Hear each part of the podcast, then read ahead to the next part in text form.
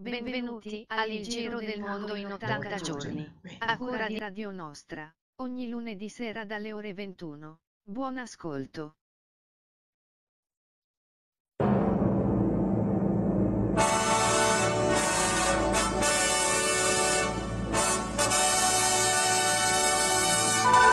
Eccoci qua nuovamente per un nuovo lunedì, il Giro del Mondo in 80 giorni, 31esima puntata. E con me sulla mongolfiera che sta girando ormai da, da quanto è che giriamo Rossella? Mesi, mesi e mesi, mesi di giro magari. Mesi, mesi di giro, quindi... Mh, 31esima 24 maggio c'è la canzone del 24 maggio no? il piave mormorò e non passerà lo straniero ma noi gli stranieri li chiamiamo sempre perché a noi piacciono gli stranieri noi giriamo e siamo stranieri anche noi e vi ricordo di mettere mi piace sulla pagina sul canale youtube di Radio Nostra e ricordo anche di mettere il 2 per 1000 all'associazione all'associazione La Rete, la, la rete, rete, la rete. ricordatevi il 2 per 1000 grazie. E andiamo col primo brano? Rossella? Andiamo col primo brano. Andiamo, un State brano? con noi perché ci sarà un finale dolcissimo ah, stasera. certo. Un brano veneziano perché così abbiamo uh, diamo il là al primo ospite. Vai con Monica Giorgi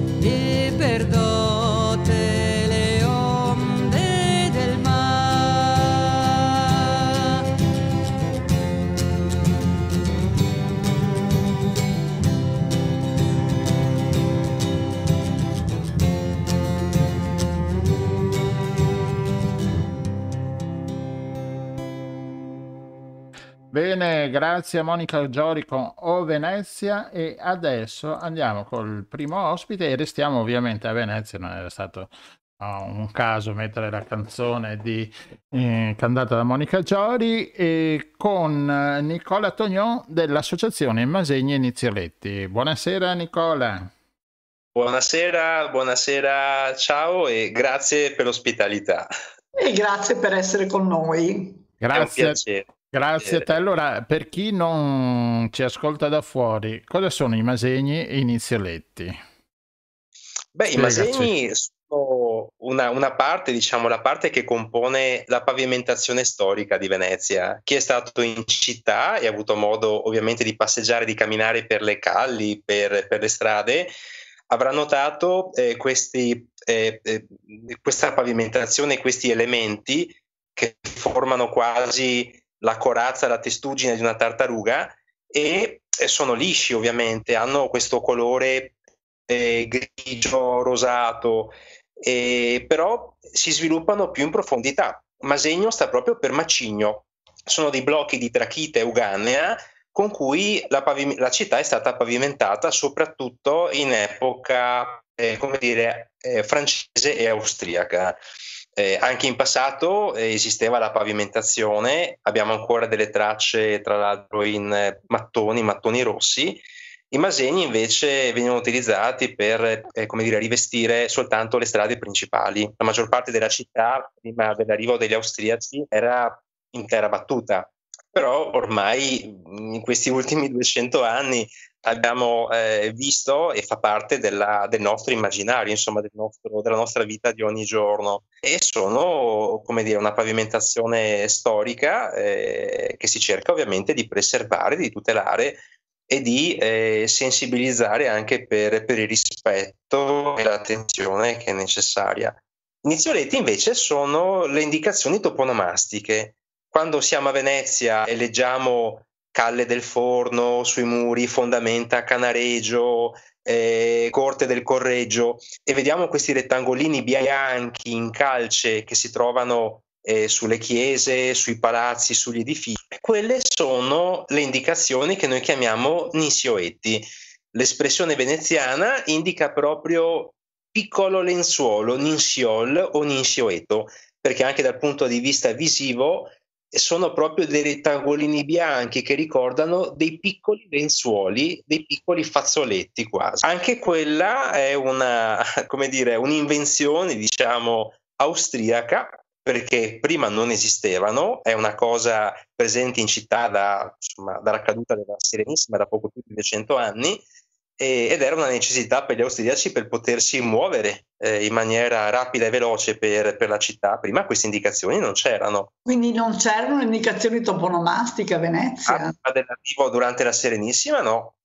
È proprio una, una, un, un'esigenza, diciamo, ecco, da parte di occupanti. Ecco, non... Gli austriaci poi erano molto ordinati, sono quelli che hanno pavimentato praticamente gran parte della città, hanno messo le ringhiere lungo i ponti, che una volta erano senza bande, ecco. cosiddette, eh, hanno portato poi le prime forme, diciamo, ecco, di, di illuminazione, erano un pochino più, più ordinati. Ecco. Bene, e... ah, vai, vai, vai, vai pure. No, no, il materiale, dicevi di questi inizioetti, hai detto calce. Diciamo eh. che deve, deve, essere per realizzare l'inizioetto deve essere tirato una, uno strato di calce e poi eh, praticamente la stesura eh, della, dell'indicazione toponomastica eh, va fatta eh, utilizzando delle dime che sono dei vecchi stampi a forma di lettere con un carattere proprio particolare e poi vanno dipinte di nero così come noi le, le, vediamo, insomma, ecco, questa sarebbe la procedura corretta, uno strato di circa un centimetro e mezzo di calce e poi la realizzazione eh, attraverso queste dime dei caratteri dipinti di, di, nero. E la nostra associazione ha voluto, diciamo, ecco, presentarsi e farsi riconoscere con questi due elementi eh, che caratterizzano la vita della città.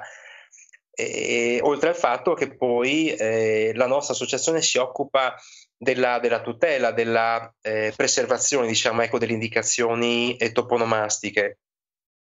Come lo facciamo? Lo facciamo attraverso eh, segnalazioni all'amministrazione pubblica eh, per intervenire laddove i nizioletti sono degradati, sono rovinati, si è persa eh, proprio la, la, la struttura, perché diciamo che l'ambiente lagunare marino eh, non è proprio l'ambiente ideale ecco, per la conservazione di questi elementi che hanno bisogno di continua e costante manutenzione. E, e poi negli anni passati c'è stata una, una questione che l'associazione ha affrontato con, la, con le passate amministrazioni sulla stesura del testo eh, di mm. esatto In del nuovo volevo, volevo, appunto volevo chiederti appunto questa polemica sull'italianizzazione no, del, del... la cosiddetta cosiddetta italianizzazione. In realtà è stato fatto un lavoro corretto sul piano, diciamo, storico e filologico con l'assessore Agostini, che è una studiosa sicuramente competente. Il problema qual è stato? È che eh, partendo eh, proprio da, da, dalle documentazioni storiche si è voluto riprodurre graficamente eh, la stessa indicazione, mentre si è sempre seguita, eh, come dire, eh, una, eh, la scrittura degli inizioletti scritti così come si pronunciavano. Quindi con la pronuncia mh, mm, c'è la, la, scempiatura della doppia, eh, per cui eh, non la pronuncio. E Inizio Eti, prima di questa polemica, venivano scritti rappresentati senza le doppie. Nella nostra lingua del nord-est non esistono le doppie, eh, per cui...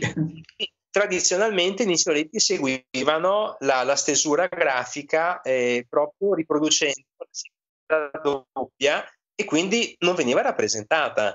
Eh, quindi quando si entrava tipo in, in campo del ghetto vecio, ghetto era ghetto con una T sola e vecio, no? ghetto vecchio anche se nei mappali e nella documentazione storica il luogo veniva già in passato indicato come ghetto vecchio. Solo che i ninsoletti hanno sempre seguito tradizionalmente eh, questa cosa qua, di essere scritti così come si pronunciavano. È stata lì l'incomprensione, diciamo, ecco il problema, che abbiamo cercato di risolvere quindi più che una sorta di italianizzazione. E c'è stato, diciamo, l'errore, ecco, non so, forse la poca sensibilità di voler riprodurre graficamente quanto era presente nei documenti, mentre la tradizione ha sempre voluto che i inizioletti venissero scritti nella forma così come venivano pronunciati e detti verbalmente.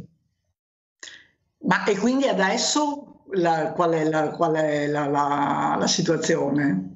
La situazione è che eh, non si è fatto più nulla, per cui si è proceduto, eh, come dire, un po' in un modo, un po' in un altro. Eh, sono stati individuati eh, tutti, tutte le corrette diciture di tutti i inizioletti presenti in città, solo che c'è ancora un po' confusione perché la questione non è stata ripresa da, da questa nuova diciamo, amministrazione, da queste nuove amministrazioni e quindi speriamo di poter ritornare sulla, sulla questione. Ecco. Eh, è ancora un pochino tutto congelato eh, e il problema è che manca uniformità. Esatto, stavo per dire, quindi è un po', un po al momento. Esatto, mm. esatto, esatto, puoi trovare magari un, un, una stesura, un, un'indicazione con le doppie e da un'altra parte invece senza. Eh, parrocchia, parrocchia con due R e due C oppure parrocchia. Eh, sestiere di Santa Croce, sestiere di Santa Croce. Perlomeno sarebbe opportuno avere una linea univoca. Certo. Esatto, uniformare, si decida in un senso o nell'altro. L'importante è che, non lo so, con, il, con, le tempistiche necessarie si arrivi a un'omozione, insomma, ecco. La vostra associazione ha anche un buon rapporto con la cittadinanza e avete anche un buon senso civico perché andate a pulire anche i muri, no? i masegni, i muri, i pezzi di marmo che in città vengono imbrattati. Sì, diciamo che l'associazione nasce proprio eh, come, mm, come dire, mm, occasione eh, esempio di cittadinanza attiva, prima con amici, poi con volontari, poi attraverso questa specie di, di, di, sì, di coinvolgimento ad attività diffuse eh, di contrasto al vandalismo grafico. Cosa succede? All'inizio, all'inizio un po' come tutti, eh, ci interrogavamo eh, sul perché insomma, eh, la città fosse sviluppata e andando in giro vedevamo della, della nostra città veramente in condizioni vergognose. Abbiamo deciso di non limitarci soltanto dire, alla lamentela e alla, um, al segnalare quello che non andava ma abbiamo dovuto rimboccarci le maniche e cercare di dare una risposta concreta, insomma, con interventi diffusi di pulizia, eh, residenti, commercianti, anche altre realtà, eh, collaborando con la sovrintendenza, collaborando con l'amministrazione comunale, cercando quindi di dare un, un contributo per migliorare proprio la qualità urbana della città. Interventi che possono essere la ridipintura delle saracinesche di un negozio, il rimuovere i lunghi dalle ringhiere dei ponti, togliere adesivi dai gradini, rimuovere scritte magari da stipiti di Pieta d'Istria, in alcuni casi rifare proprio l'intono calce, eliminando e poi coprendo le zone vandalizzate. Gli interventi li abbiamo fatti veramente moltissimi e poi eh, abbiamo diciamo due eh, di collaborazizione con altre realtà poi diffuse in tutta Italia eh, che partecipano ai cosiddetti cleaning day, che sono delle giornate dedicate alla fanno i retake di Roma, di Milano e tante altre splendide realtà su tutto il territorio nazionale che organizzano interventi diciamo di ampio respiro con molti volontari ehm, che diciamo ripristinano, ridanno dignità a luoghi un po' trascurati o presi di mira da tutte queste forme diciamo di maleducazione, di, sì, di poca sensibilità, di, di vandalismo, ecco. Bene. Ehm... Chiedo scusa, non no, sento no. l'audio. Mi senti? Quanti siete che vi dedicate a queste attività? Allora, beh, diciamo eh, che come soci siamo circa 160 persone. E poi gli interventi sono aperti a, a, a, tutti, diciamo, a persone di buona volontà che però vanno seguite perché comunque quando si interviene in un tessuto eh, un po' delicato come quello veneziano è necessario, come dire, eh, affidarsi a persone, mani esperte a fare interventi eh, che siano davvero curativi, perché altrimenti c'è il rischio che la buona certo. volontà possa fare più danni di quelli realizzati e che si vogliono insomma eh, risolvere. Per cui sì, abbiamo sempre supervisione di persone esperte, preparate, di chi ha fatto corsi di restauro. Eh, sono interventi ovviamente minimi, nessuno si sogna di restaurare la Basilica di San Marco o di sottoposti a vincolo monumentale o altro. Ecco, quello no. La nostra attività non va mai considerata come sostitutiva di restauratori o di ditte certo. competenti. No, questo è molto importante. Ascolta, ma e avete ovviamente la, l'approvazione, il permesso, diciamo, dell'amministrazione comunale o allora, l'amministrazione ah. comunale eh, abbiamo due, due, persone, l'assessore lavori pubblici Zaccariotto e chi si occupa della toponomastica, che è l'assessore Mar, e con cui abbiamo degli ottimi rapporti e si collabora, certo, eh, quando troviamo magari dei inizioletti degradati, rovinati, lo segnaliamo, molto spesso si interviene, si interviene nel recupero, nel restauro e diciamo diamo comunicazione al corpo di polizia municipale, avvisiamo sempre poi il dottor Agostini e poi organizziamo questi piccoli interventi, insomma, sempre su edifici che non siano sottoposti a vincolo monumentale. Ecco, la nostra attività deve essere considerata come attività sussidiaria. Noi facciamo quello che altri non fanno. E il nostro spirito però è quello soprattutto di sensibilizzare, cioè nel senso che ognuno, il proprietario della casa, il negoziante, eh, chi vive e lavora in città, anche l'amministrazione pubblica, eh, nel senso che ognuno deve fare la sua parte. Ma sai, poi è bello perché eh, sicuramente appunto sui monumenti importanti è chiaro che ci saranno anche eh, esperti, tecniche, anche molto costosi, eccetera. E quindi però magari si rischia di trascurare appunto gli aspetti più, diciamo, umili, fra virgolette, che però contribuiscono a dare l'identità alla città, no? Esatto. E quindi è molto bello che ci si occupi dal basso, appunto, anche come forma di riappropriazione del tessuto urbano. Che... Quindi molto bello, complimenti. Ascolta, avete anche dei finanziatori? Allora, noi ovviamente viviamo eh, dell'attività, diciamo, ecco, del sostegno dei soci che pagano una, una quota, poi eh, c'è la, la, possibilità nella dichiarazione di redditi di poter inserire l'8 per 1000 e, e poi abbiamo una sorta di partenariato con, con tre realtà. Allora, avevo accennato prima quando si parlava confidenzialmente con un'associazione francese, Les Halles de Venise, di Isabelle Canat, eh, e da lì arrivano sì, eh, dei soldi che servono per l'acquisto del materiale che noi impieghiamo poi per i nostri interventi. Abbiamo una partnership con una bellissima realtà che si chiama Peace of Venice, sono degli imprenditori che realizzano degli oggetti di design utilizzando e recuperando bricole e legni della laguna di Venezia ah, sì. e vengono realizzati da una cooperativa sociale. E quindi il lavoro viene affidato a persone con difficoltà.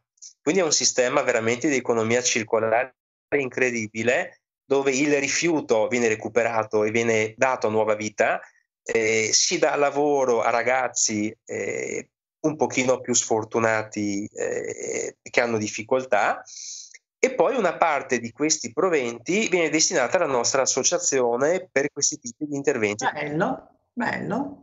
E poi c'è una partnership che dovrebbe iniziare a breve che è con Fairbnb che è un portale di affitti turistici, però un po' diverso da quello che noi conosciamo. Un po' meno... è un turismo più consapevole e rispettoso, eh, per cui la persona che vive a Venezia e vuole affittare una stanza, un turista o al massimo un appartamento, è obbligato, lo... è obbligato a pulire i... alcuni, alcuni, lo fanno, alcuni lo fanno. Tra i volontari abbiamo avuto moltissime, eh, moltissime volte proprio persone in visita alla città che si sono fermati due o tre ore e hanno voluto dare il loro contributo proprio concreto per pulire un ponte, per togliere due adesivi, per eliminare una, una scritta vandalica. Ma davvero. pensa che esperienza turistica che è questa, no? Cioè, eh... è una cosa particolare. Invece gli ospiti di questo portale danno un piccolo contributo, oltre alla tassa di soggiorno, un piccolo contributo che serve a finanziare progetti sociali a sostegno della città. Per cui noi cerchiamo di collaborare con, con realtà che condividano ovviamente gli stessi valori, gli stessi principi, lo stesso modo eh, di approcciarsi insomma alla città e all'ambiente lagunare. Bello, complimenti. Grazie, grazie, grazie. Bene, dai. Allora vi troviamo già messo su sul video il nome dell'associazione, siete sì. su Facebook? Siamo su Facebook, sì.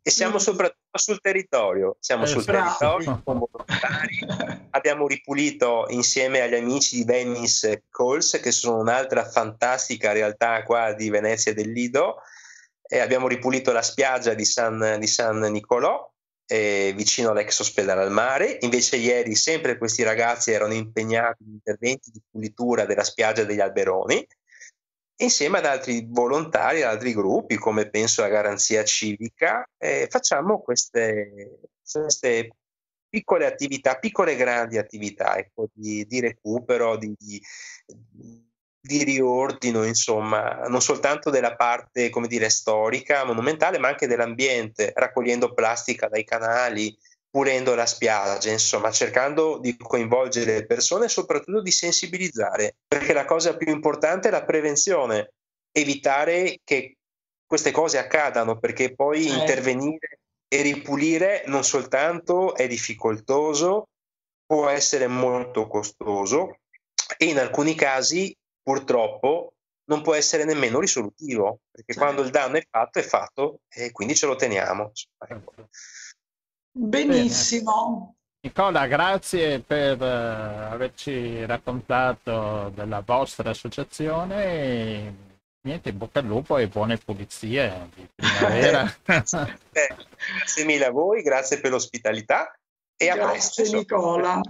Altre occasioni. Un saluto a tutti. Ciao, e una buona Grazie, grazie. Ciao.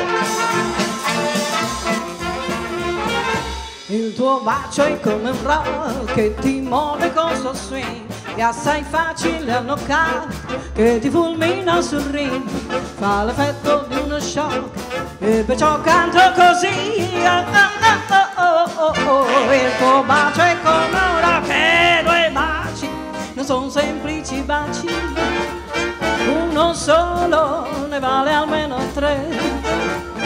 E per questo bambina tu mi piaci. E dico ba, ba, baciami così. E tuo bacio è come un rock che ti morde col suo swing e assai facile a knockout che ti fulmina sul ring fa l'effetto di uno shock e perciò canto così e oh oh oh oh oh oh, oh. il tuo bacio è come un rock uh!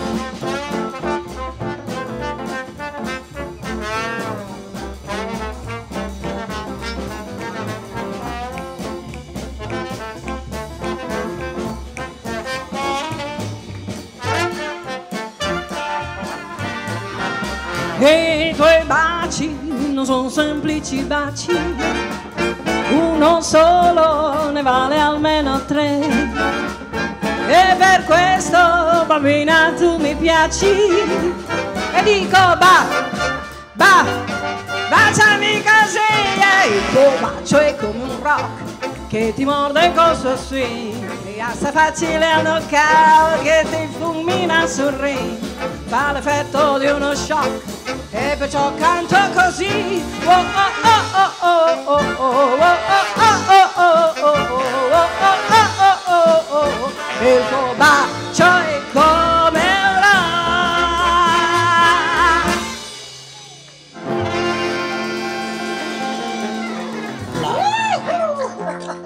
Grazie a Citi Band, grazie Maria Cristina. Eh, passiamo ora al, al, prossimo ospite che eh, vediamo un po' se riesco a fare il collegamento. Intanto puoi anticipare un po' Rossella. Sì, allora intanto dico subito che abbiamo visto che anche Mario Draghi in una riunione a livello europeo avevano difficoltà di collegamento, quindi non ci stupiamo, ero molto contenta di questa cosa.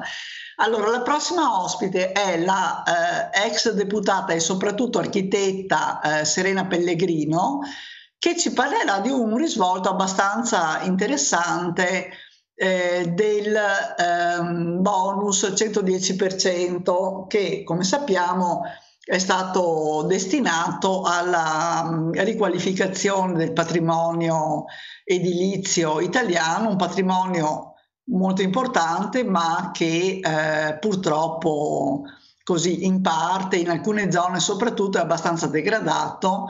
Quindi con il eh, denaro che arriva dal eh, Recovery Fund eh, stanziato dall'Europa, una parte di quei soldi sono stati destinati proprio al recupero del patrimonio edilizio, soprattutto per quanto riguarda la riqualificazione energetica.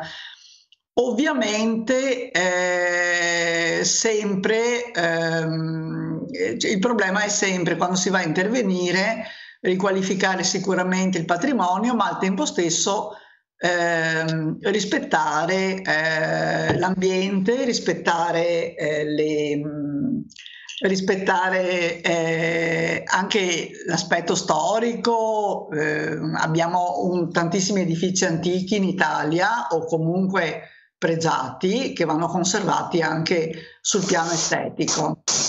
Cosa mi dice il nostro regista? Eh, non riesco. Buongiorno ragazzi, sono collegata. Ah, Eccola sei collegata, qua. ci sei? Eh, già non hai il... No, abbiamo... Aspetta. Microfono aperto. Ho il microfono chiuso. Salve ragazzi.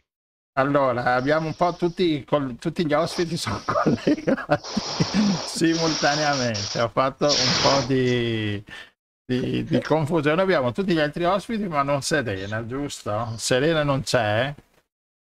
Non no, per ora. Non per allora, ora. se dici, visto che c'è già Maurizio, sì, esatto. Pronto, Passiamo diamo a... la parola al nostro amico Maurizio Nappa da Zurigo, che è il nostro, è colui che legge per noi e poi ogni tanto ci racconta qualche libro che lo ha particolarmente colpito.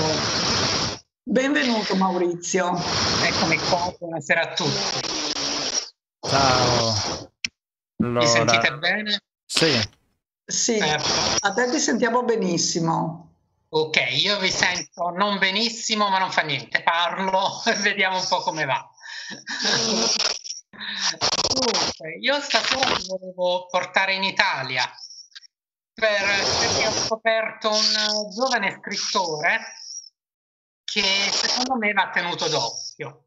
Si chiama Vincenzo Restivo, è un um, giovane docente di lingue straniere, attivista per i diritti degli omosessuali e ho scoperto che ha scritto diversi libri. Io mi sono imbattuto in uno dei suoi libri poche settimane fa, tramite una recensione che avevo visto sull'Huffington Post.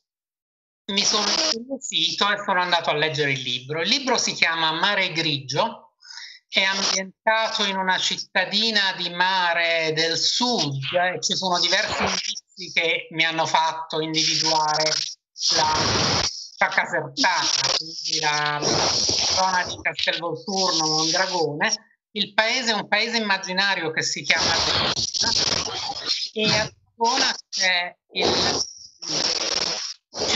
preparativi eh, per di... la, la, festa della Madonna dell'Acqua. La Madonna dell'Acqua è la, la Madonna protettrice di questo. Quindi ci sono tutti gli abitanti impegnati questo evento. Ma in particolare ci sono dei, dei ragazzi che eh, hanno delle sofferenze, hanno dei dolori legati al loro modo di essere. Eh, aspetta un attimo perché abbiamo dei rumori e chiederei a Maddalena se può chiudere il collegamento, grazie. Forse è il collegamento con Maddalena, vediamo un po', oppure è la connessione... Eh, ok, forse... Vai Maurizio. Sì, eccomi. Quindi dicevo sì. che a Dragona sono, tutti gli abitanti sono impegnati nei preparativi per la festa e, e ce ne sono alcuni che hanno, mh, mm, insomma, vivono un momento di difficoltà, di dolore. Questo dolore è legato non tanto a dei fatti specifici, ma alla, all'impossibilità di essere se stessi. Parliamo di, di, ragazzi, c'è Ezio, un sedicenne che è omosessuale e vive chiaramente questa condizione molto male perché in paese lo, lo prendono in giro, lo bullizzano. Il, si innamora di un ragazzo, comunque gli piace un ragazzo, Francesco, che ricambia le sue attenzioni per poi ridicolizzarlo davanti, davanti agli amici. E questa cosa dà chiaramente fastidio e preoccupazione al padre di Ezio che pensa di eh, dover dimostrare al paese che Ezio non, è, non sia omosessuale portandolo da una prostituta, una ragazzina, Teresa. Teresa che vive un altro dramma. Teresa è una ragazzina che non sta bene nel suo corpo di donna, eh, non riconosce come estranei i suoi seni, fin da bambina avrebbe voluto giocare a calcio, ma questo non era possibile perché non è un gioco da femmine, non è un gioco da bambine. E, Teresa è costretta dal padre a prostituirsi, quindi c'è un altro dolore legato ancora al sesso, alla sessualità, alla, al modo di essere. Ci sono poi i ragazzini, i fratelli minori di, di Ezio, che sono Diego e Stefano, che fanno le loro prime scoperte, sono preadolescenti, quindi nel campo della sessualità cominciano ad avere le, le prime curiosità, hanno eh, le prime, chiamiamole così, avventure, ma vivono la faccenda in maniera completamente diversa. Mentre Diego considera la donna come mero oggetto sessuale, quindi il corpo femminile come un oggetto, come un giocattolo, quindi impregnato di tutto il patriarcato che ha respirato fin, fin, da bambino, Stefano si rende conto che, c'è qualcosa che non va, che non è giusto, che è sbagliato tutto questo. Stefano è il figlio più piccolo, quindi insomma uh, um, è quello che eh, osserva più che, uh, che agire. E poi c'è la mamma di questi tre ragazzini, una quarantenne, che tramite un ragazzo coetaneo di Ezio eh, vive una relazione sessuale con questo ragazzo qui e si ehm, riscopre la sua femminilità. Anche questo chiaramente con dolore, perché non solo per il tradimento, ma anche per il tradimento che il ragazzo compie nei confronti della, della fidanzatina.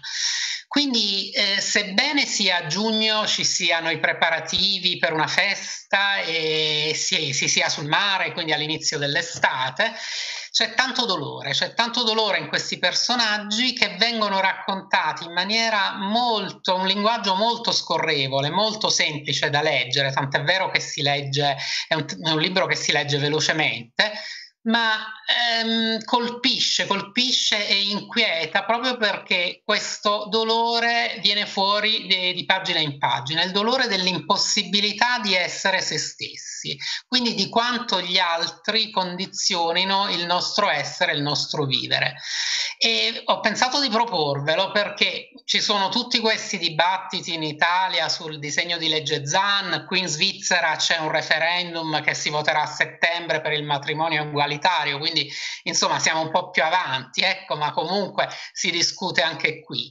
E basterebbe leggere queste pagine di un ragazzo, appunto di un giovane scrittore che racconta il suo tempo per capire quanto ancora siamo indietro, quanto ancora c'è da fare e quanto sia ridicola tutta questa discussione su, questo chiaramente è il mio punto di vista, su, non c'è nel libro, sul, sul disegno di legge Zana, insomma bisognerebbe approvarlo senza Maurizio, nemmeno esitare. Ecco, di, di, questo DDL ne abbiamo parlato proprio due settimane fa con un attivista, sì. molto preparato giustamente, insomma sull'argomento così, ha illustrato alcuni punti che magari potevano essere poco chiari per, per chi non si è occupato in modo specifico della questione e quello che abbiamo concluso alla fine era che non si capiva veramente il senso dell'opposizione, non è neanche una legge né rivoluzionaria, forse neanche particolarmente ben scritta, ehm, semplicemente non è una legge sui reati d'opinione, per fortuna ci mancherebbe, ecco. E non saremmo favorevoli nemmeno noi. Ecco, non si capiva qual è l'opposizione semplicemente ad, ad, aggiungere dei reati quando sono reati, reati concreti, non reati d'opinione. Eh. Quindi, eh, quindi ci fa piacere che tu ci parli di questo libro perché è in linea un po' con, con un tema così di grande attualità. Assolutamente. E ancora una volta pubblicato da una piccola casa editrice, questo non l'ho detto all'inizio, Officina Milena, perché sembra che in Italia le, l'editoria indipendente osi di più. Abbia più, più, coraggio e sia un po' più attenta, più sensibile a, a quello che ci gira intorno. Quindi dobbiamo andarli a cercare questi libri, ma ci sono tanti gioiellini e secondo me Mare Grigio è uno di questi. Quindi Mare Grigio è eh, il titolo e l'autore è Vincenzo Restivo, un giovane che io continuerò a tenere d'occhio e nel caso vi racconterò eh, ulteriormente in futuro. Va, Va bene. bene. Va e, bene. Noi, e noi ti seguiremo naturalmente. E io vi ringrazio dell'ospitalità come sempre, grazie. A te. Grazie Maurizio, Ciao Maurizio, a te per grazie. questi suggerimenti. Ciao, grazie. grazie. A presto.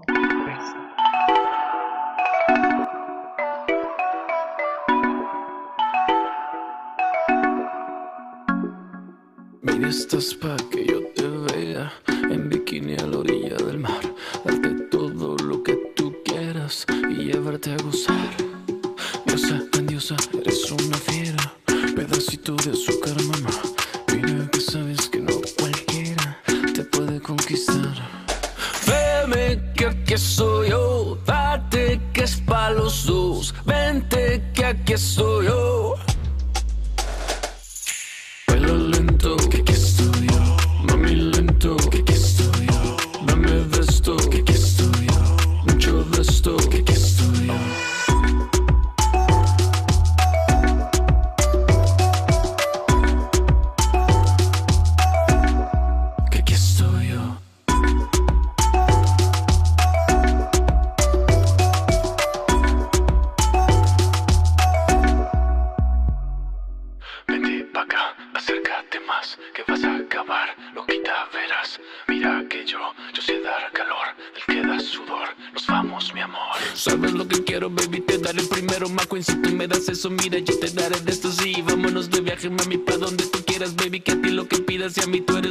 Eres lo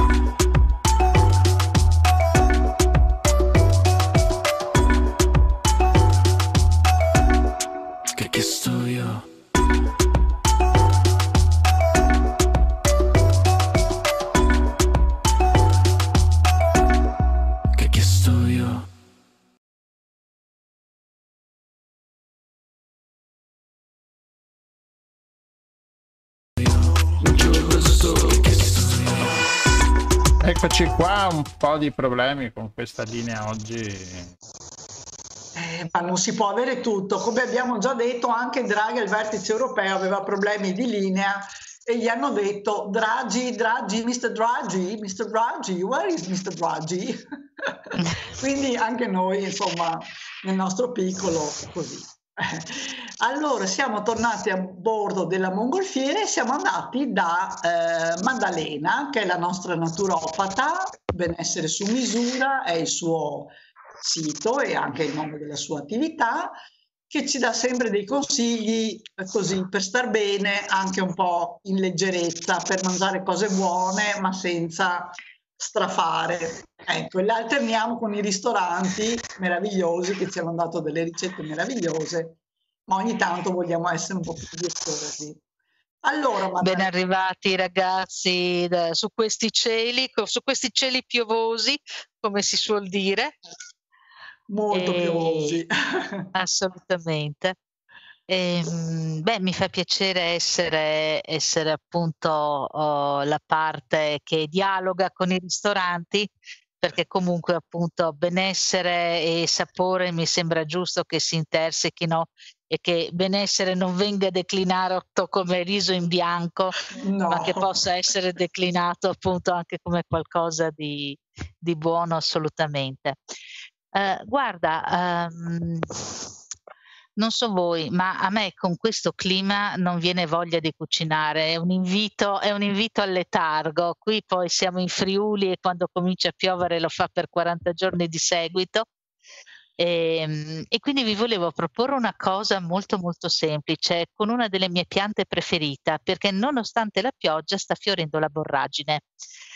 La Ah, sì. borragine, non so, penso che la conosciate anche voi perché è una pianta rustica al limite dell'infestante. È una pianta pelosa, le sue foglie sono molto pelose ma non pungono, cresce alta anche 80 centimetri e mm, una pianta molto rustica con un fusto peloso e anche abbastanza grosso. E poi a un certo punto adesso comincia a riempirsi di fiorellini azzurri delicatissimi che sono veramente una, una bellezza a vedere. Infatti io l'adoro perché eh, la considero anche una pianta ornamentale. Sì, Cioè, mi piace bella. avere, Sì, sì. mi piace proprio averla così. E, Piace mh, molto par- anche alle api, se non sbaglio. sì, eh. esatto. Infatti ve la citavo come pianta anche da mettere nell'orto. Una perché appunto ha, ha questo bell'andamento robusto per cui le sue radici eh, vanno ad areare il terreno, quindi è molto utile per le consociazioni, soprattutto delle piante non fitonanti, di quelle che crescono appunto con la radice che si espande, quindi classicamente le zucchine ad esempio. Poi appunto come dicevi è adorata nel periodo della fioritura dalle api, quindi è ottima come pianta proprio da, da, da piantare per ristorare le api e, e, gli apicoltori più fortunati fanno anche il miele eh, monovarietale di borragine, che l'ho assaggiato ed è una squisitezza, un miele, un miele proprio con una, con una texture quasi al limite del cremoso eh, e del vellutato, un miele, un miele bellissimo. E, ehm, e, non solo, l'ho sperimentato nell'orto, a volte proprio perché attira splendidamente tutti gli insetti, eh, scopri che tutti gli insetti si stanno mangiando la borragine, per cui io resto senza foglie per la frittata, però ad esempio si salva tutta la bieta. Per cui ah, ogni ecco. tanto, esatto, io resto lì a dire ok, quest'anno che si fanno i tortelli con la bieta o con la borragine, no?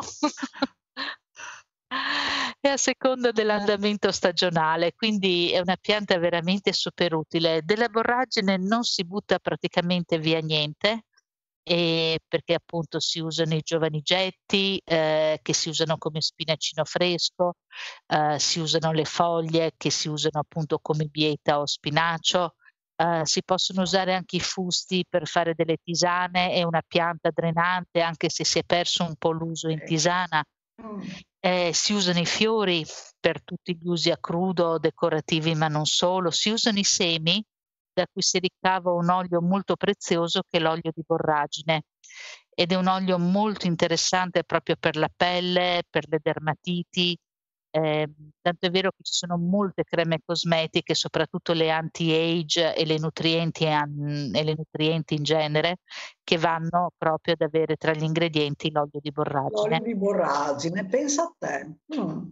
Sì, è, ehm, è, molto, un, è, molto, ricco di omega 6 eh, che sono proprio degli ottimi nutrimenti sul sistema pelle e, e, in genere appunto vanno a dare una mano anche a noi fanciulle perché è una pianta che contiene fitoestrogeni e quindi una pianta che può essere utilizzata soprattutto appunto uh, il suo olio nel momento del climaterio, quindi in quel periodo di passaggio verso la menopausa. È una... Mm. Ecco, diciamo che l'olio di borragine bussa dolcemente alla porta del nostro sistema degli ormoni e dice salve, c'è bisogno di qualcosa. Per cui eh, se il nostro corpo ne ha bisogno lo usa per produrre estrogeni e se no appunto lei va comunque a nutrire pelle, capelli e unghie. Pensa a te. Mm. Quindi però l'olio diciamo non è alla nostra portata produrlo, no, possiamo l'olio lo possiamo trovare in erboristeria o nelle profumerie o appunto viene estratto, viene estratto ad, ad altri livelli. Alla nostra portata appunto in cucina è veramente il sostituto di spinaci e bieta, quindi tutte le ricette che ti vengono in mente le puoi fare quindi dalla frittata, dai tortelli ripieni. Io l'adoro anche come minestrone, messe le foglie all'ultimo, dà un sapore, una, è proprio un vellutato, perché la foglia proprio ha questo, oh, questo sapore vellutato che ti resta in sottofondo quindi ehm, dà una mano proprio ad aggiungere sapore a qualunque composto. E, ehm, recentemente si è parlato anche un po' della tossicità della borragine, perché contiene alcaloidi, ma è un discorso un po' simile, non so se vi ricordate, al discorso del basilico cancerogeno. Eh, era una cosa saltata fuori, era una cosa saltata fuori alcuni Quante tonnellate ne devi mangiare? Esattamente, esattamente, era venuta fuori proprio dagli studi e da un um, relatore eh, molto quotato come Veronesi che aveva parlato appunto degli studi sulla tossicità e cancerosità di uno degli elementi contenuti nel basilico.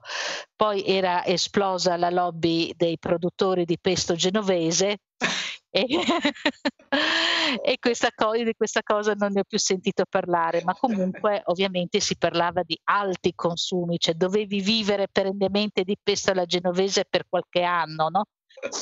E la stessa cosa anche della borragine, cioè per un uso che è tutto sommato un uso stagionale, buona zuppa, buon minestrone. E anche eh, credo che ne metti un chilo, no? Cioè, assolutamente no, ne metterai ne metti esatto 5-6 foglie, esatto, va più che bene. Al limite mi posso, posso dire che ecco, se c'è una persona che ha gravi problemi di fegato, è meglio che non usi piante che contengono alcaloidi, ma di solito uh, queste persone non usano piante, già di loro hanno una loro dieta e non usano piante selvatiche. Certo. Ecco, ma voglio dire, questa è una pre- pre- precauzione da usare in ogni caso. Io, uh, proprio perché appunto sto guardando la borragine dico sì sì, adesso sfiderò prima o poi la pioggia per andare a coglierla, eh, vi lascio con una ricetta semplicissima perché adesso sto aspettando che fiorisca del tutto e, e, e che arrivi un, un attimo di, di, di, tregua perché ho intenzione di raccogliere almeno due bei cucchiai di fiori mm. e li metto a macerare in 250 ml di aceto bianco che mm. può essere o un aceto di vino bianco o un aceto di mele e questo, uh, questo aceto si colorerà di azzurrino e diventa uno un aceto oh, molto delicato perché prende comunque una delicatezza che toglie un pochino appunto l'eccesso di acidità e due anche proprio molto bello a vedersi. Eh sì, eh, caspita. Ma e per quanto tempo li lasci questi fiori nell'aceto? Ah, io li lascio una settimana e poi comincio a usarlo perché sono golosa eh, e anche perché mi piace vedere i fiorellini, i fiorellini depositarsi sull'insalata però appunto nel momento in cui vedete l'aceto colorarsi potete già usarlo. È pronto. Esattamente. Bello, facile, molto particolare, molto chic, l'aceto, esatto. l'aceto azzurro. Esattamente, mm, non, non, aspettatevi ovviamente un ciano, ma comunque è, è un bellissimo, una bellissima tonalità, certo. E, ma appunto proprio vale la pena anche perché, ripeto, il fiorellino sulle insalate sfiziose ci sta proprio bene. Sì, ma infatti no, volevo dire al di là Adesso l'aceto è molto chic questa cosa, ma altrimenti possiamo aggiungere i fiorellini all'insalata, sono, si possono mangiare? Guarda, uh, lì dipende da quanto hai voglia di essere chic, perché la uh-huh. cosa più semplice è prendere i fiorellini e proprio aggiungerli all'insalata e ai piatti, però sono molto decorativi e li ho visti usare appunto dai cuochi recentemente in tutti i tipi, tipo canditi e usati per guarnire i dolci.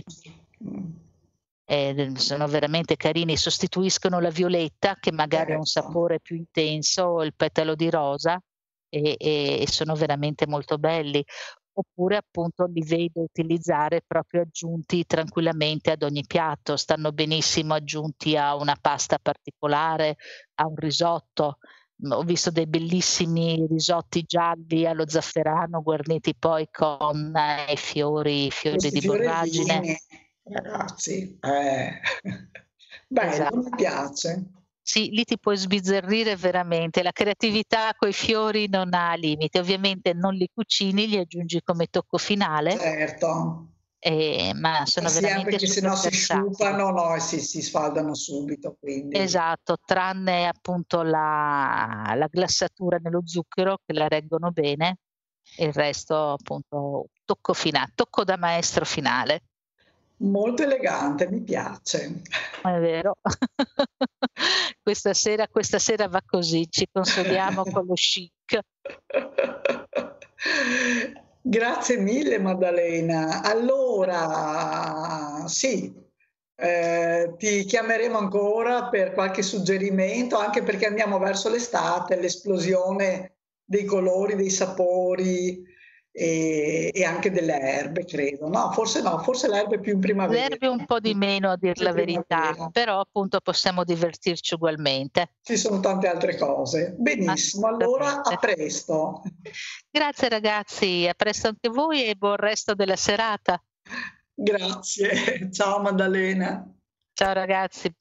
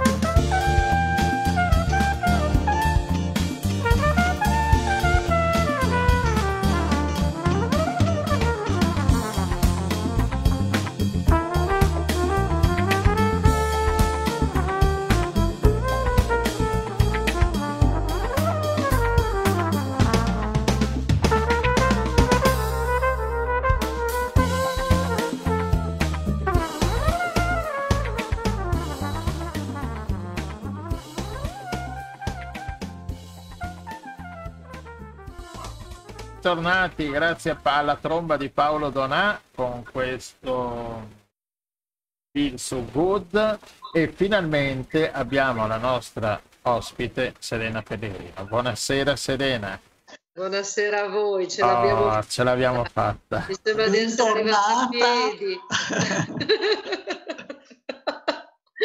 Forse se veniva a piedi ce la facevo prima. Eh? non è escluso. No, dai, bando, bando a, a, allora, io non so se mi sono inventata il tuo intervento, nel senso che prima ti abbiamo presentata anche per guadagnare tempo mentre le congiunzioni astrali si mettevano nel modo giusto per raggiungerti. E abbiamo così accennato al fatto che la, questo contributo del 110% per eh, riqualificare il patrimonio edilizio italiano, che in effetti è un patrimonio in parte vecchiotto, anche se di grande pregio spesso artistico o comunque storico, eh, però insomma quando si va a intervenire bisogna sempre stare un pochino attenti perché se no si rischia no? di fare danni. Ecco, adesso abbiamo l'architetta che ci spiega un pochino a quali aspetti prestare attenzione. Ovviamente eh, ci sono i limiti urbanistici dove ci sono i famosi vincoli, no? per esempio nei centri storici sappiamo bene che ci sono alcuni vincoli urbanistici sulle facciate che non è permesso ad esempio fare il cappotto, ma ci sono tante altre soluzioni, per esempio c'è eh, il, il, cappotto interno che probabilmente dà meno, meno, per, è meno performante, però insomma dà eh, comunque le sue, le, le sue caratteristiche ehm, energetiche. Poi ci sono gli intonaci eh, sempre coibenti, per esempio. Ecco, i vincoli dei centri storici sono particolari, a differenza delle periferie. Mi sentite bene voi che sento un, uno strano rumore sotto? Mi sentite? Ah, ecco. C'è un rumore di fondo purtroppo. Eh sì, sì. Vabbè, vediamo se per caso tolgo la spina. No, è uguale. Ehm, e quindi Beh, va bene. Eh, allora, mh, mm, così detto, ho iniziato subito brutalmente con, delle, con degli esempi tecnici, ma insomma, il, noi abbiamo adesso questo nuovo, questo nuovo super bonus che è il 110% per chi fa eh, delle iniziative sulla, sugli edifici, sia di risparmio energetico che di, ehm, di efficientamento energetico che della, delle strutture, no? quello che si chiama il cosiddetto sisma bonus, che in situazione normale siamo al 55% di sgravio fiscale, mentre adesso in situazione eccezionale a, ad agosto è stato inserito il cosiddetto super bonus, quindi con uno sgravio fiscale del 110%. Cosa vuol dire 110%? Che eh, lo Stato, io spendo 100 e lo Stato mi restituisce tutto il mio più 10% in più. Quindi mi invoglia dicendomi anche ti do ehm, un, un surplus rispetto a quello che hai speso. Allora che cosa, cosa si innescano? Una serie di meccanismi dove eh, si può fare un, un, credito, per esempio, con la banca e la banca acquisisce lei il credito del 10% in più, oppure si può fare un accordo con un'impresa e la stessa impresa prende lei quel 10% in più. Eh, queste sono eh, delle, delle iniziative che in questo momento stanno prendendo piede e il, il cittadino può fare riqualificazione energetica ma anche riqualificazione sismica avendo sostanzialmente, spendendo sostanzialmente zero. Bene, ma questo zero si fa per dire che è zero, perché eh, il cittadino che cosa deve fare, cosa deve garantire ehm, alla, a, a, a tutti gli altri cittadini che gli stanno facendo questo regalo? Ovvero dalle, dalle, casse della Ragioneria dello Stato, deve garantire che il suo edificio sia, eh, non, ci siano degli abusi edilizi, ovvero il mh, mm, professionista a cui lui si rivolgerà per fare la, la comunicazione di inizio lavori e deve dire che non ci sono degli abusi edilizi, ma soprattutto deve garantire che il lavoro che farà all'interno del suo eh, fabbricato, per esempio per quello che riguarda la riqualificazione energetica, ma anche per la, per quella sismica, ci devono essere un incremento delle, eh, delle categorie. Faccio un esempio banale, una casa eh, degli anni 50 con queste belle finestre molto grandi, eh, con dei serramenti che non sono stati mai sostituiti, con eh, un eh, muro eh, di mattoni, quindi senza nessun coibente, senza senza aver mai eh, fatto nessun intervento, è sostanzialmente quella che si dice la cosiddetta classe G. Ebbene, deve fare con gli interventi di riqualificazione energetica, deve salire di due classi e quindi andare almeno in classe E. Ovviamente quando si fanno eh, lavori di questo tipo soprattutto su edifici così molto poco performanti come quello che ho descritto prima, le, l'efficientamento insomma diventa veramente cioè, buono. Quindi cioè. facendo un cappotto, facendo il cambio dei serramenti, mettendo un impianto fotovoltaico, insomma ci sono tante cose che si possono fare e alla fine una volta fatto l'intervento c'è un grosso, reale, grosso risparmio energetico per quello che riguarda poi l'utilizzo quotidiano di ogni famiglia per la propria abitazione. Si può fare dalla, dalla villetta unifamiliare fino ai condomini. Ma allora io sento tantissima gente che ha, trova problemi nell'attuare questo 110%, anche amministratori di condominio e il problema quindi è questa, uh, questo salto di classificazione da, da, una vecchia a una nuova classificazione più energetica per dopo avere il 110%. No, in realtà non è questo. Il, secondo me il vero problema che in questo momento mm, incorrono i cittadini è trovare un, um, un professionista che sia abilitato a poter fare questo, questa certificazione, ma eh, soprattutto che la sappia fare, perché la, la, la pratica è abbastanza complicata, non è, non è, una cosa così elementare, non è così facile e, e quindi anche le, la comunità dei professionisti piano piano si sta adeguando e, e stanno cominciando ad acquisire le, le, informazioni per poter svolgere queste pratiche e spesso il cittadino si trova a incappare nel, nel professionista che non ha ancora acquisito bene queste, queste nuove normative. Insomma. Ma è solo questione di tempo perché poi, insomma, piano piano anche, anche i colleghi faranno, insomma, troveranno questa strada. La cosa importante secondo me è non fare soltanto il cappotto, i serramenti e so, il fotovoltaico, ma anche il professionista dovrebbe eh, aiutare il cittadino a eh, riqualificare davvero il proprio, il proprio edificio tut- a tutto tondo, insomma, non soltanto fare questi spot giusto per portarsi a casa il bonus del 110%. Ecco, credo che lo scopo del legislatore non sia quello di incelofanare tutti gli edifici con il polistirolo, ma proprio di fare una vera riqualificazione dei, dei nostri Co- fabbricati. Cosa intendi, Serena, quando dici una riqualificazione a tutto tondo? Cioè, non so, parliamo dei giardini, dei terrazzi, del verde, sì, o, vabbè, cosa, eh, cosa pensavi? No.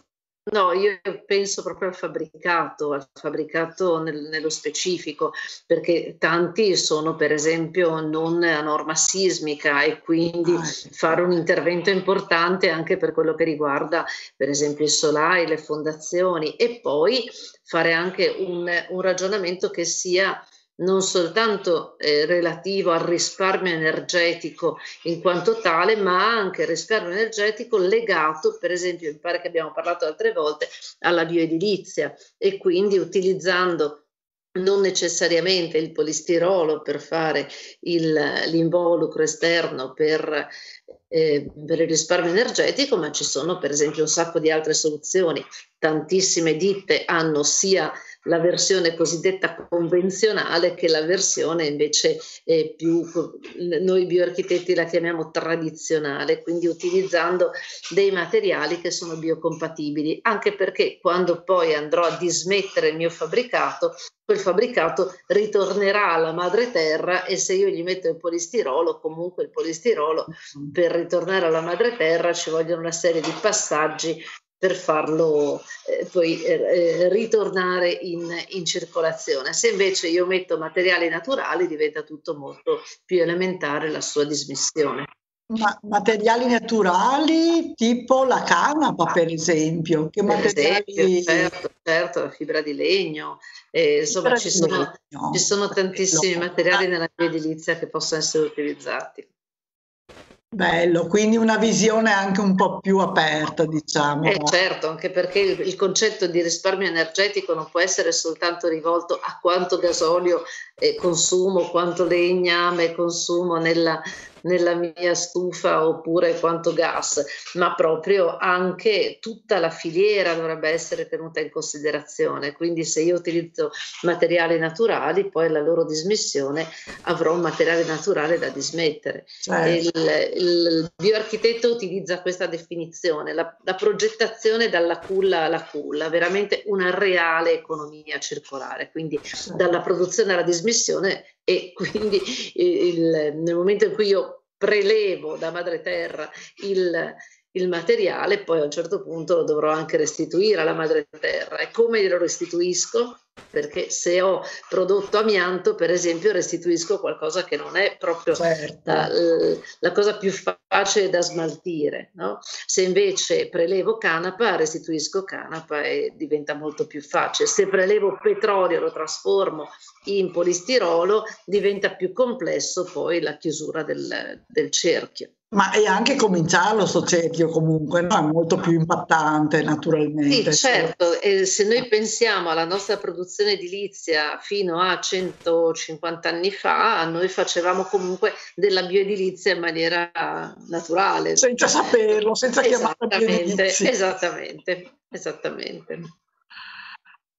Ascolta Serena, parlando di pannelli fotovoltaici, se non ti dispiace sposterei un attimo perché ho visto una notizia una settimana fa circa così sul fatto che eh, gli agricoltori sono preoccupati perché questi eh, pannelli benissimo, eh, però vanno a occupare suolo che potrebbe essere destinato alla coltivazione.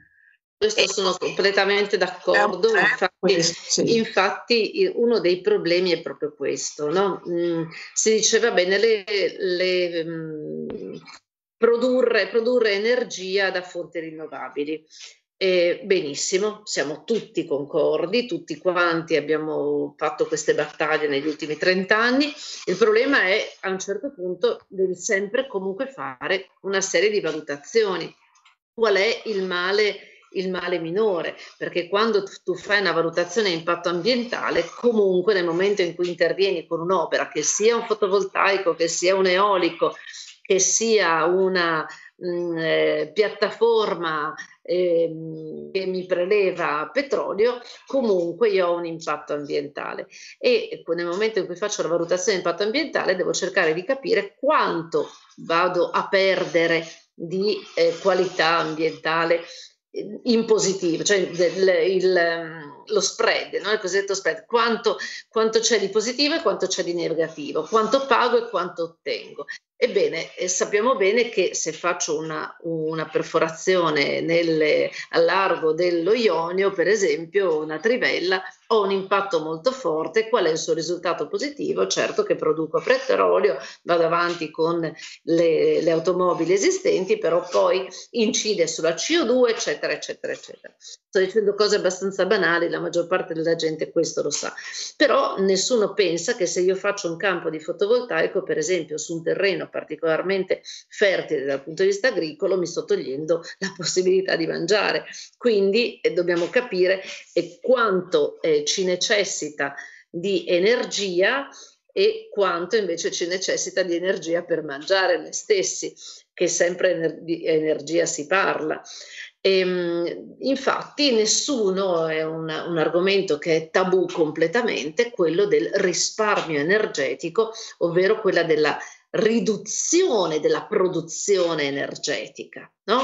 E si certo. cerca sempre di eh, dire, eh, ma noi mica vogliamo tornare alla candela, Serena, ma tu ci vuoi far tornare alla candela? No, io dico semplicemente che forse dobbiamo modificare i nostri stili di vita già con eh, l'efficientamento energetico degli edifici che sono energivori, noi stiamo facendo un grosso, un grosso servizio. Però potremmo tranquillamente modificare i nostri stili di vita, ad esempio questo che eh, ci fa eh, trovare in, in, collegamento senza muoverci da Udine a Venezia, per esempio, e ci permette di fare un grosso risparmio energetico, eppure di lo, ottenere lo stesso risultato nella stessa, nella stessa maniera. Quindi dobbiamo ragionare anche in termini di risparmio energetico. Ergo, per esempio, grosso ehm, grossa polemica di, ultimi, di, queste ultime settimane è che c'è l'incentivo al cosiddetto agrofotovoltaico, ovvero i grandi allevamenti intensivi gli viene dato un incentivo perché mh, purché facciano del, del fotovoltaico. Allora eh, noi ci siamo opposti a questo perché abbiamo detto l'allevamento intensivo deve modificare la sua attività, la sua l'allevamento intensivo. Esattamente, quindi non è che posso dire io incentivo una produzione che già è, è fortemente impattante. Certo, ti do anche del denaro, ma tu agisci anche in maniera tale che modifichi la tua produzione. Ecco, questo dovrebbe essere il principio, quindi non soltanto dare energia che possa essere anche rinnovabile e mantenere lo stesso modus operandi industriale che abbiamo adesso. Bisogna che ci sia una conversione reale. In più, in più eh, cosa che poi uno dice, ah ma voi ambientalisti non siete mai, mai soddisfatti, è che bisogna sapere dove andare a posizionare il fotovoltaico, l'eolico o comunque quali certo. sono le, eh, i, i vari eh, le varie modalità per produrre energia rinnovabile. Ce ne sono tantissime, tantissime e c'è da divertirsi ad andare sul web a, a cercarle. Ne ho trovata una, una turbina da mettere, ne ho trovata proprio una ieri, è una turbina da inserire nelle due carreggiate che eh, si muove con il movimento delle macchine eh, che corrono in, Beh, in autostrada, caspita. Sì, eh, può essere messa dappertutto e questa è una turbina che può aliment- generare elettricità, alimentare eh, per esempio la, l'illuminazione della strada, eccetera, eccetera, eccetera. Però tutte queste purtroppo sono rimaste per decenni nei cassetti, perché ovviamente i produttori delle fossili erano particolarmente invece interessati a Più produrre potenti. energia con la loro fonte energetica. Più potenti. Allora, sì, allora, forse sai bisogna... anche comunque la nostra mentalità, adesso abbiamo preso uno scossone con, con, questo, con, questa pandemia che forse ha portato alcuni di noi, alcuni, eh, non esageriamo con l'ottimismo. Auguriamoci a, sempre di più. A meditare ecco, un pochino sugli stili di vita perché credo che sia chiaro, insomma, alla fine sicuramente si può produrre in modo diverso, però dobbiamo anche limitare, siamo tantissimi, siamo 8 miliardi e non possiamo vivere come vivevamo. Eppure, eppure Rossella, non so se fai caso, si continua a parlare che è gravissimo il fatto che noi abbiamo una diminuzione della popolazione, che mh, mm, dobbiamo crescere, che dobbiamo continuare a far figli, quando in realtà la popolazione mondiale, perché il nostro calibro non deve essere solo il nostro paese, la nostra nazione, ma deve essere la, eh, il paese, il paese è il pianeta intero, insomma, per cui siamo in, in grande sovrappopolamento. La cosa più grave però è che la nostra popolazione, ovvero più o meno un quarto della popolazione mondiale, consuma quasi 200 volte quanto una persona che vive nel centro dell'Africa, per esempio. Ecco, se noi forse diminuiamo non è proprio così grave. Ecco, come Ma sai, se vai a vedere per esempio la percentuale dei vaccinati, adesso tutti sto, si sbandiera che ormai sono vaccinati, non so, il 20%, ma dove? in Ma Europa e negli Stati Uniti. Eh, certamente. Eh, continuiamo a guardarci l'ombelico. Adesso voglio dire, potrebbe avere ancora un senso, a me non piacerebbe, però se fossimo a compartimenti stagni, ma abbiamo visto che non siamo a compartimenti stagni, che il mondo è iperconnesso e quindi ci piaccia o no, quello che succede da un'altra parte, anche molto lontano, avrà un effetto. Quindi eh, queste sono le leggi ecosistemiche, no? invece le leggi economiche, ovvero le leggi del business più che quelle economiche, perché quelle economiche viaggiano insieme a quelle ecosistemiche, quelle del business invece funzionano per compartimenti stagni, dove l'Africa è ancora il nostro più grande bacino, la più grande eh, forziere per le nostre risorse naturali, lo sfruttiamo in maniera e di scarica e di scarica per i certo, rifiuti. Esattamente, esattamente, senza renderci conto che quel modello lineare del prelievo e poi della produzione, del consumo e della dismissione non è affatto lineare, ma è circolare, come dicevamo prima, dalla culla alla culla. Qualsiasi cosa che tu produci poi ritorna esattamente al punto di partenza. Come più volte dico, quando noi gettiamo la plastica nella, nel mare, poi ce la rimangiamo sotto forma di pesce. Infatti, allora, eh, non so, già avevi qualche altra curiosità su questo bonus? No, stavo, ero incuriosito di queste turbine e ho trovato moltissime turbine. Le hai trovate? Messe, sì, sì, le ho messe anche chi ci Hai vede, chi ci vede su YouTube. Ho Abbiamo messo... un regista che in tempo oh. reale. Bravo. Eh, e, e, sono incredibilmente, ci, leggevo, leggevo così due minuti in Norvegia, che la Norvegia è molto avanti su quanto eh, riguarda eh, i lampioni, sì. le luci dei lampioni, sì esatto, cioè queste turbine messe su ogni lampione che ti fanno accendere i lampioni, sono veramente una cosa semplicissima, sembra quasi l'uovo di potere. Con un impatto pressoché ridicolo se ci pensi. Esatto. Mm. E, e, quindi questa delle turbine è carina. Ci piace. Ci piace, sì, perché eh, noi eravamo abituati, stando a Venezia anche c'erano le turbine della, dell'acqua, del, del moto ondoso che anche qui puoi creare, anche se diciamo che la forza eh, delle onde in laguna non è eh, molto elevata e quindi forse non c'è questa gran produzione di energia, a confronto appunto dell'aria del movimento delle macchine che, che, che crea e fa girare questa cosa. È interessante appunto questo discorso qua.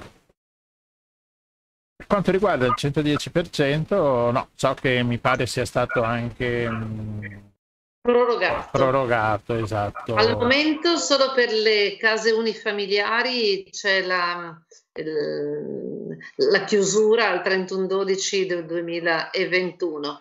Io mi auguro che lo proroghino anche perché i cantieri, tanti cantieri non sono partiti proprio perché c'è stato il grosso problema della chiusura di tante imprese. Nello scorso anno tantissime imprese hanno chiuso e adesso eh, si ritroverebbero con un, una buona mole di lavoro, ma non, ma non, ci sono.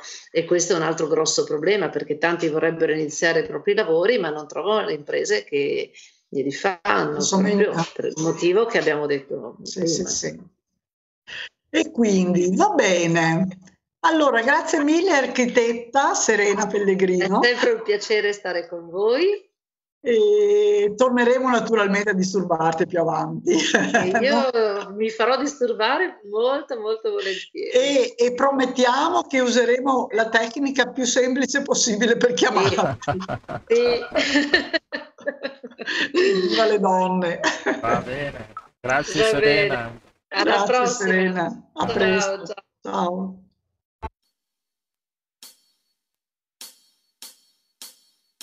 ciao.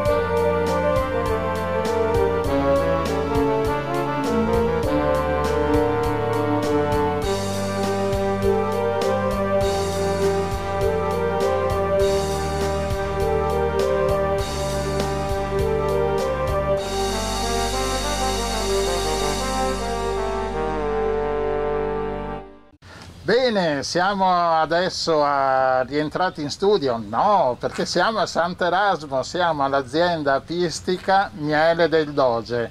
Rossella, con chi sei? Allora, siamo con la signora Mara che si occupa appunto di api e mm, siamo in questo angolo di paradiso che è Sant'Erasmo, fra parentesi, famoso per essere stato definito l'orto di Venezia perché da qui arrivano arrivavano e arrivano ancora, credo, buona parte delle verdure della frutta che poi finiscono nei mercati veneziani. È un'isola molto particolare, molto diversa dalle altre, quindi invitiamo anche gli ascoltatori a fare un giretto a Sant'Erasmo. E adesso la signora Mara ci racconta un po' di questa attività di eh, allevamento delle api e produzione del miele. Allora, intanto, questa passione è una passione recente? Ve la siete tramandata in famiglia? No, è una, è una passione recente, è nata per gioco, per caso. Mm, io ero assieme a un compagno e lui aveva questo pallino delle api e perciò alla sera si era iscritto a dei corsi di apicoltura e naturalmente mi ha detto vieni anche tu. Alla fine, per farvela in breve, io ero con le mani dentro le arnie e lui era che correva per i campi perché aveva il terrore delle api. Questo è quanto, perciò vi dico è nata proprio molto per caso. Eh, dopodiché vabbè, noi ci siamo divisi e lui abitava qui e perciò abbiamo anche voluto provare mm, a vedere, eh, siccome appunto c'è il vino dell'orto che è eh, con un retrogusto salino, famose castraure del Sant'Erasmo che hanno un gusto salino, volevamo vedere se anche il miele aveva questo gusto. E effettivamente ci siamo riusciti perché naturalmente sia i fiori che gli alberi sono, attingono il salmastro dal terreno e dall'aria. E... Questo però è un di più per il miele o è una cosa che lo penalizza un pochino? No, diciamo che è una particolarità perché per esempio anche il miele d'acacia che si fa in tutta Italia è molto stucchevole, molto dolce, il nostro miele risulta gentile proprio perché quel pizzico di sale gli toglie questo dolce e in più riusciamo a fare un miele di barena che sono i fiorellini di limonium, sono quelli rosa, quelli viola, sì, viola che sì. sembra un'erica, sì. perciò da metà luglio a metà agosto la barrina si riempie di questi fiorellini e le nostre api vanno a bottinare quel miele là, cioè quei fiorellini là e ci fanno un miele che appunto si chiama il miele di Barena, che è il territorio, non è certo il nome del fiore. La particolarità di questo miele è che ha un retrogusto molto salino e salmastro, perciò è, ha un sapore sapido. Quindi un miele con un sapore molto particolare ma molto piacevole. È un miele che si ama o si odia, nel senso o uno lo ama la follia o proprio no, non va giù è un miele d'accompagnamento comunque, infatti noi questo miele qua lo accompagniamo con la, la verdura, con la carne, con il pesce, con eh, i formaggi, eh, di solito che sono qua in isola, facciamo sempre un abbinamento molto particolare, per esempio adesso eh, che ci sono le castraure, facciamo una, le castraure alla julienne con una lemongrette al miele di barena Suona meraviglioso. Abbiamo già anche la ricetta per questa puntata. Ascolti, signora Mara, lei ci raccontava un po' di cose molto interessanti sulle api, sulla vita delle api. Allora, le api, come le dicevo, intanto sono tutte donne.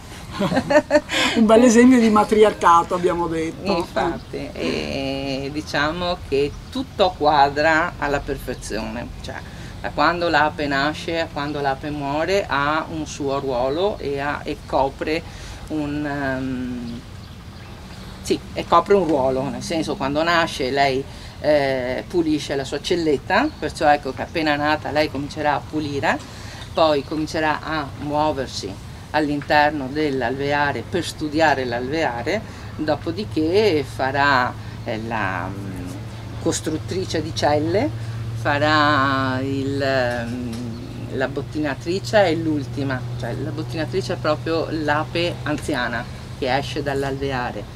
E però ci sono tanti ruoli, ci sono appunto le api guardiane che stanno al, davanti alla porta e fanno la sentinella perché le altre api non entrino a saccheggiare il, la casa poi ci sono le api operaie appunto che sistemano, che mm, prendono se ci sono appunto delle api morte, le prendono e le scaricano fuori dall'alveare. Eh, poi ci sono appunto le api spazzine che puliranno se ci sono dei residui di polline e di, mm, ne so, di qualche aletta, di qualche ape eccetera, faranno la stessa cosa. Cioè, ognuna ricopre un suo ruolo dalla nascita fino alla morte. E la vita media delle api qual è? Allora, la vita media delle api adesso in stagione sono circa dei 35-40 giorni, non di più. Per le api diciamo normali? Sì, ecco. in, in, stagione, cioè da giugno diciamo a, sì, da, da, da aprile fino a settembre. E invece la regina? La regina invece di solito dura 4 anni. 4 anni. E viene servita e riverita come tutte le regine. Bravissima ed è l'unica che mangerà papa reale dall'inizio della sua vita fino alla sua morte. E la papa reale chi è che la produce? Cioè le api producono tante cose diverse, sì, no? Sì. Mm. Perciò... Perché noi pensiamo subito al miele, ma in allora, realtà... il miele non è altro, è brutto da dire, ma è così, cioè nel senso il miele non è altro che il nettare di fiori passato di bocca in bocca per ape e viene praticamente manipolato, salivato come volete dire e poi quello sarà il nostro miele. E come le dico è una cosa brutta da dire perché se uno la mangia ma purtroppo è così, è buonissimo e dobbiamo dare atto. E poi appunto ci sono, fanno il propoli che è praticamente una specie di malta nel senso che quando loro vedono che un telaino si muove eccetera mh, mm, producono questo propoli che è appunto una sostanza mh, mm, vischiosa che si indurisce a seconda se fa caldo o freddo, cioè se è caldo è piuttosto fluida, mentre se è freddo si indurisce proprio. E che ha delle proprietà. Che ha delle proprietà, di solito si, fa, si scioglie con l'alcol e serve per eh, mal di gola, eccetera, insomma. Noi non lo produciamo comunque e poi appunto c'è il, il, polline e loro portano il polline nelle loro sacchette, di, sulle loro zampine hanno delle sacche e questo è il polline che portano all'interno della casa. E che serve a nutrire? Ah, serve a loro, serve a loro perché praticamente il polline è il loro eh, carboidrato mentre il il miele è la loro proteina, eh, scusate, il contrario, il um, miele è la loro uh, carboidrato mentre il um, polline è la loro proteina, la nostra carne diciamo, no? E, e la funzione dell'ape regina è quella di sovrintendere un po' tutta l'attività? No, o... praticamente no. quella dell'ape regina è di fare le uova, di, di porre, di, le, di uova. porre le uova, perché sì è vero che lei eh, decide tante cose dell'alveare, però è la comunità che decide. Nel senso se appunto se una regina non funziona perché per loro non va bene come cova, come depone, eccetera, ecco che verrà soppressa e al posto suo verrà messa un'altra regina che, che funzioni meglio. Che funzioni meglio, sì. Perché l'obiettivo è mantenere la comunità la efficiente. Comunità, sempre la comunità, non è mai la regina, cioè non, non, non, è il bene di una persona, in questo caso appunto della regina, no, è il bene della comunità, di tutte le api. Quindi anche questa immagine che noi abbiamo di tutte le api al servizio della regina è un'immagine un po' distorta, diciamo. Mm, giusto, eh, sono proprio eh, tutte quante lavorano per far sì che la comunità vada avanti e abbia il benessere sia proprio mm, stia bene tutta la comunità. E d'inverno cosa fanno ste api? Vanno in letargo? Allora, Noi non le vediamo d'inverno. Bravissima, api. allora eh. tutti quanti dicono vanno in letargo, mm. ma non si chiama letargo perché non dormono, si chiama glomere. Praticamente tutte le api che rimangono, e ne rimangono poche, non sono come d'estate, e fanno sì di avere la regina al centro.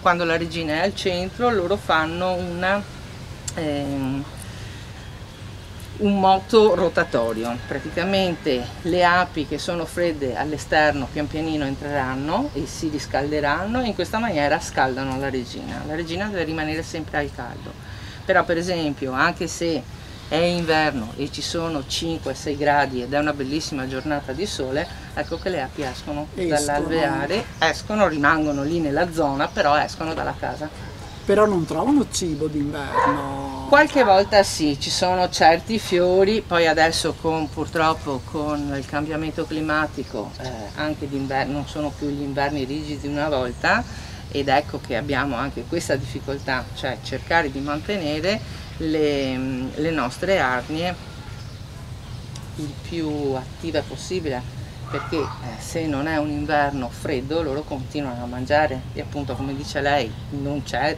tanto da mangiare, trovano qualcosa, delle volte sì, ma tante volte non trovano niente. Ecco che di solito i, gli apicoltori danno lo zucchero o il candito alle api. Beh, beh, candito non è male, no? Ecco, invece noi abbiamo una politica diversa. Ah, non lo mettiamo. Devono arrangiarsi. Eh, allora, devono arrangiarsi un po', sì, però se vediamo che sono in difficoltà noi mettiamo via durante l'estate dei telaini di miele ed ecco che verrà grattato e messo all'interno della casa. Perciò le nostre api sia d'estate... un circolo, sì, sia quindi non introducete cose strane. No, d'estate e d'inverno continuano a mangiare il loro miele ed è poi anche la particolarità di questo miele nel senso eh, è biologico sì per il territorio dove siamo ed è biologico per come le trattiamo, non facciamo appunto nessun tipo eh, di trattamento antiparassitario, assolutamente no, però non diamo neanche lo zucchero al candito, cioè diamo soltanto il loro miele. Oh, fra i pericoli, perché l'altro giorno era la giornata mondiale delle, delle api, api no? e si è parlato molto dei pericoli che le api corrono anche a causa appunto del, dei pesticidi. Dei pesticidi. Purtroppo sì. E qua stanno tranquille però. Allora, questa è un'isola felice in tutti i sensi, questo è proprio vero. Cioè siamo fortunati perché ci sono cultu culture, sì, ma non intensive e perciò ecco che non abbiamo tanti pesticidi. Cioè adesso eh, la gente coltiva l'orto per sé, per casa, perciò cerca di non, non mettere mette veleni. Bravissima, mm. non mette veleni, non mette concimi chimici, eccetera. Il carciofo che viene largamente ehm, prodotto qui nell'isola non ha bisogno per fortuna di tanti antiparassitari perciò ecco che siamo fortunati anche su questo e c'è anche lato. un miele di carciofo a proposito perché fa quei fiori no? allora il, il miele di carciofo solo non esiste noi facciamo un millefiori, che è un millefiori estivo, e sono due fioriture, ed è la mora di rovo e il carciofo appunto. Ecco, questo miele qui comincia anche lui a essere un miele di accompagnamento, perché oltre ad avere una salinità anche lui abbastanza elevata, ha questa particolarità di avere un retrogusto un po' marognolo del carciofo. Sì. Oh, e invece mi dicevi Gianluigi un altro pericolo eh, per, per, le api. Per le api sono i gruccioni. Ah, i, sì, i, gli uccellini, gli esatto. uccelloni. sì. Allora, diciamo che qui per fortuna ce ne sono, ce ne sono ma pochissimi, insomma. No, siamo proprio in un'isola felice. Bene, allora che si sparga pure la voce fra le api che conviene venire qui. qui a Sant'Erasmo, sì, le aspettiamo. Allora, noi ringraziamo moltissimo la signora Mara, Grazie è stato molto interessante ascoltare questo racconto e... e buon miele a tutti. Stavo... Se vogliono no, fare venire qui questa in cosa dei carciofi, delle castrure della Julien col miele è piuttosto interessante. E non facciamo solo quello comunque, noi facciamo visita guidata in apiario con degustazione dei prodotti dell'isola abbinati ai nostri mieli. Perciò se volete venirci a trovare teniamo presente. Grazie mille, anche perché è un posto veramente molto particolare, di grande fascino direi.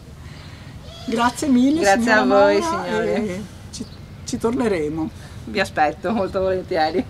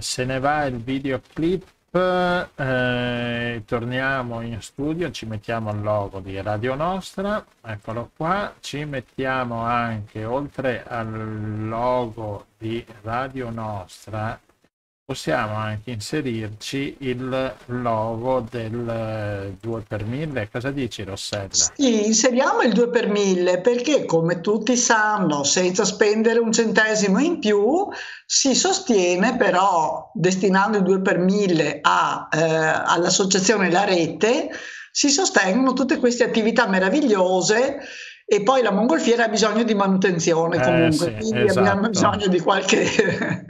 C'è Sì. da rattoppare un po' qua e là il pallone. Allora, diciamo che mh, Radio Nostra è un progetto dell'associazione La Rete. Per chi ci ascolta, che ovviamente non può vedere adesso eh, su YouTube che ho messo il numero, il numero da inserire per il 2 per 1000 è lo 041 e questo è facile perché sembra il prefisso di Venezia. Allora 041 875 102 78 041 875 102 78 non vi costa nulla se non fare una firma sull'angolino per il 2 per 1000 che è dell'IRPEF viene dato alle associazioni culturali che hanno fatto richiesta la rete ha fatto la richiesta è inserita nell'albo ministeriale quindi donate donate che noi le adoperiamo poi per la radio per il cinema per il teatro per fare per un sacco musica di cose divertenti. Esatto. E finisce qua Rossella, ci siamo Finisce in divertiti ieri dolcezza a, la serata. a Sant'Erasmo, per chi ci ascolta vada su YouTube, può vedere il filmato di Sant'Erasmo sul miele dei dogi. E mm, basta che dire 24 maggio compleanno di Edoardo Bennato e E anche del grande Bob Dylan che Bob oggi Dylan. compie 80 anni, Ah, assolutamente 80 inos- anni 80, inossidabile 71 Edoardo Bennato e continua a fare delle cose molto innovative e quindi c'è una speranza per tutti noi, ecco. Va bene, Va bene. abbiamo messo la sigla finale ricordo appunto di iscrivervi al canale di Radio Nostra di YouTube. Mi raccomando, deve arrivare a mille, siamo ancora un pochino, siamo a metà. Siamo un eh, po' a metà del guado. Esatto, eh. perciò iscrivetevi. Ma siccome la pazienza è la virtù dei forti. Certo e vi aspettiamo al lunedì prossimo che eh, forse è l'ultima, non è l'ultima ma chissà. vedremo, lo vedremo, vedremo, lo scopriremo. Vediamo in serbo un po' di segreti. E anche in Croazia, dai. Via. Ciao a tutti. Vabbè, io ci arrivo